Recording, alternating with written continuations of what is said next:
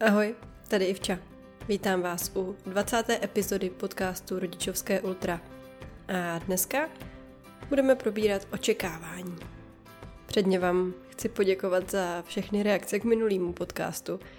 A celkem by mě zajímalo, kolika z vás to pomohlo nebo přimělo k nějaké konverzaci, kterou třeba jste odkládali. Mě to totiž koplo a nechtěla jsem být pokrytec, tak jednu takovou nepříjemnou jsem si dala a jo, byla to úleva nakonec to vyřešit a druhá strana to přijela vlastně líp, než jsem očekávala. Tak doufám, že jste to měli podobně a děkuji těm, kdo mi psali. Moc mě to potěšilo. A dneska, dneska jsem původně vůbec neměla nahrávat. Měla jsem pro vás jiný téma. Ale byli jsme o víkendu na Vysočině. Dělali jsme si prodloužený víkend, byl svátek a bylo to moc fajn. Bylo to hrozně hezký, chodili jsme, počasí vyšlo. No a jak jsme tak jako chodili, tak mě napadaly témata a měla jsem i víc času trochu pozorovat ty naše dětičky. A celkem mě to inspirovalo otevřít právě téma očekávání, protože já často slýchám svého manžela. Doufej v nejlepší, očekávej nejhorší. A určitě jste to taky slyšeli, zajímalo by mě, jestli se s tím stotožňujete nebo ne. A mě to pořád nějak nešlo, necítila jsem to, ne, necítím tady tu torčení a tak jsem si ho trochu poupravila. Říkala jsem si jako jo, doufej v nejlepší, ale buď připravená na nejhorší. A to mi přišlo jako fajn. Ale po tady tom víkendu si říkám, že možná úplně nejvíc mi dává smysl měnit očekávání dle situace. Naučit se to měnit rychle. Pořád tak nějak doufat v to nejlepší. Já nechci očekávat nejhorší, protože to pak jste hrozně jako negativní už předem. Když budu očekávat to nejhorší, že se všechno podělá, tak zaprvé to v tom budu hledat, že se to podělalo. Pamatujete na ten Google a mozek. Když tam budu hledat co špatný, tak to tam najdu. Zase jasně, být jako přeoptimistická je na nic, protože víme, že to bude probíhat asi trochu jinak, než si myslíme. Oni umí překvapit téměř vždycky.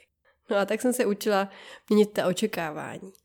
Abyste pochopili, s kým máte tu čest, nebo abyste mě trochu víc poznali, tak pro mě tohle není snadný, protože já jsem typ, který když něco chce a řekne si, že to zvládne, tak to zvládne. Takže když jsem měla na škole v přírodě lézt na lezeckou stěnu a někdo, nějaký kluk přede mnou vylezl až jako téměř nahoru, ale ne až nahoru, no tak já jsem přece musela vylíst úplně nahoru. A to, že jsem pak uh, sjížděla dolů po tom laně a brečela jsem, protože mě tak strašně bolely ruce, to už je vedlejší.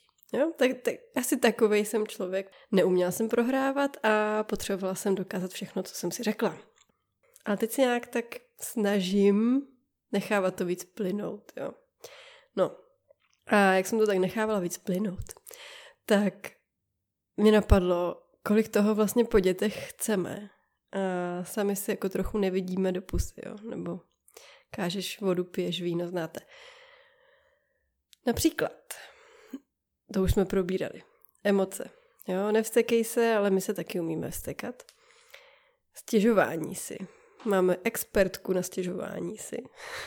prostě všechno umí být špatně od prvního probuzení po, nevím, padající list ze stromu.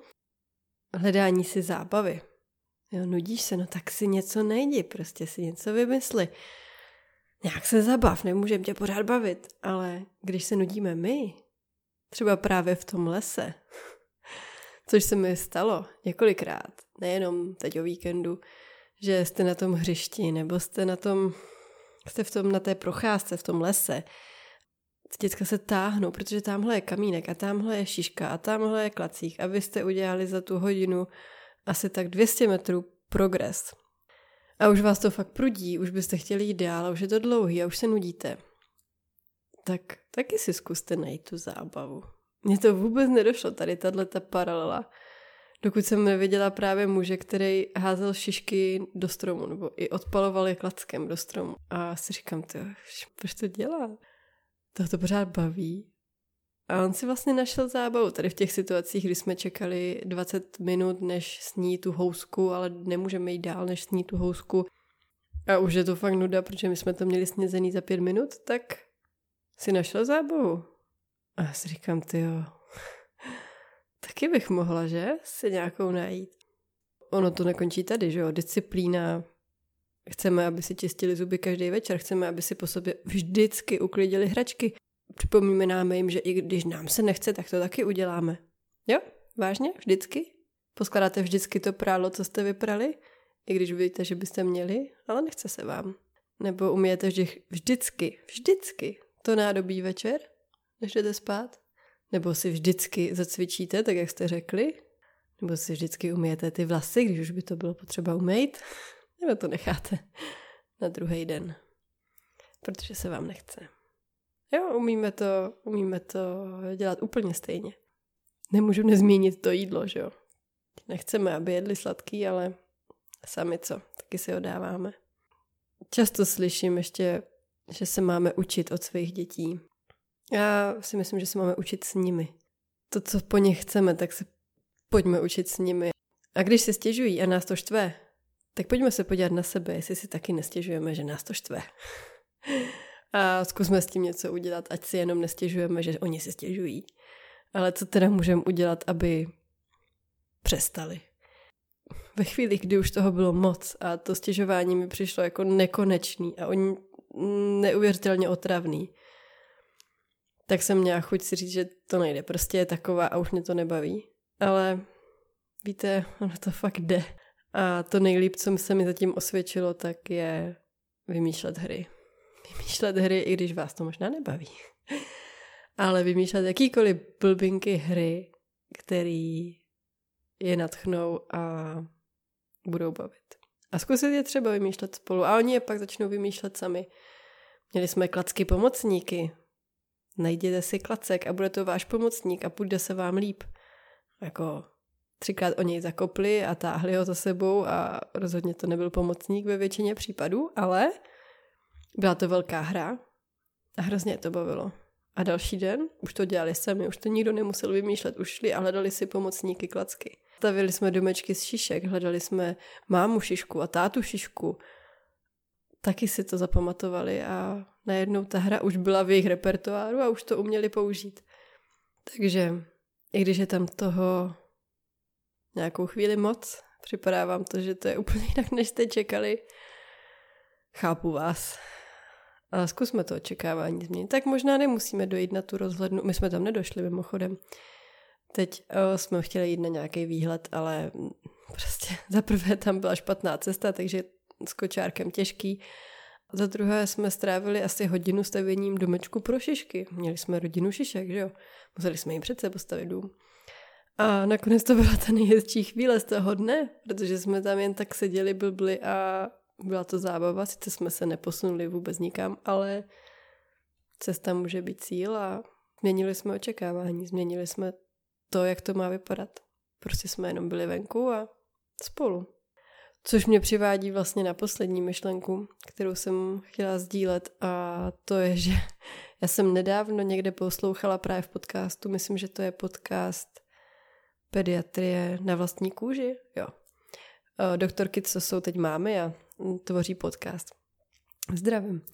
Právě tam rozebírali, jak eh, pro imunitu školkáčku bychom měli být dvě hodiny venku denně a mělo by to být dvě hodiny pohybu na tom vzduchu denně, což já jsem si myslela, že chodím s dětma celkem ven dost. Jako chodíme každý den, za každý počasí, ať prší, neprší, fouká, nefouká.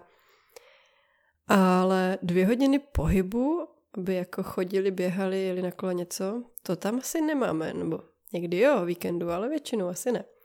A tak jsem se na to tak jako soustředila, teď jak jsme byli na té Vysočině a ono je to fakt dost. Ale je to cool, jako je to příjemný, nakonec ono i mě to po, prospěje, když budu víc venku a víc se hýbat. Takže jsem vám s tomu chtěla taky trochu namotivovat. Mně se teda většinou hrozně nechce to všechno chystat na ty větší výlety. Jo, i tedy na hoďku, na hřiště, to je v pohodě, co potřebujete sebou, možná vodu.